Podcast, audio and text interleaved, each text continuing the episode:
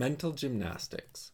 The amount of things in reality that aren't load bearing is remarkable.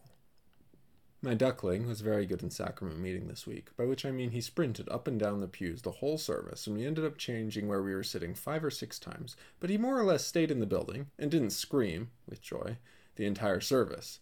At some point, he started chiming the end instead of amen, for the ominous edge, I guess. History.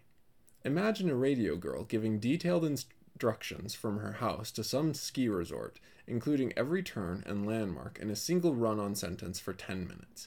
This is something my wife and I experienced this week while listening to the local high school's radio station. The long pauses after every thought kept us on the edge of our seats. On that note, remember that the way to do poetry is just press return at random spots in the middle of a regular sentence. A short performance piece. I'm sitting here typing, dipping my fingers into the keyboard. They come up wet, letters dripping from them back down into the computer, where they evaporate into the stratosphere of the screen and rain back into my eyes. We're at optimal temperature here. If it were too cold, it would hail, and I would get writer's blocked.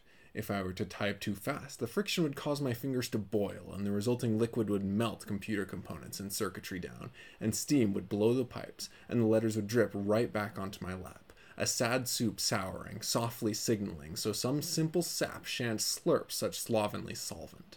Should sustained sunlight slip slide some support, said sludge shall say, soy. Amen.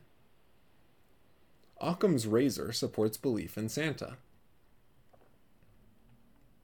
There's a lot of atheists who use logic to justify their abject failure to believe in God, which is tragic because logic in its proper place, somewhere akin to music, would be cool and not obnoxious.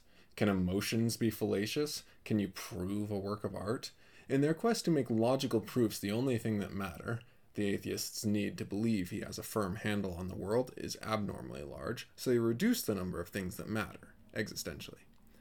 They deny any sort of human element, and you can see they think of humans as sort of really fancy rocks, which forms a safe space in their mind when people behave in ways they can't manipulate. I think they're sort of like intellectual amputees. I think they experience dysphoria when anything is less certain than raw mathematics. I think they don't love themselves. I think they're terrified. When you pray and you can't read God's mind because you're an unmodified human without mind powers and you don't know what he might ask of you, that's pretty terrifying too. The rest of this post is for paid subscribers only. There. Now that we've gotten the sodding freeloaders out of the way. Knock knock jokes!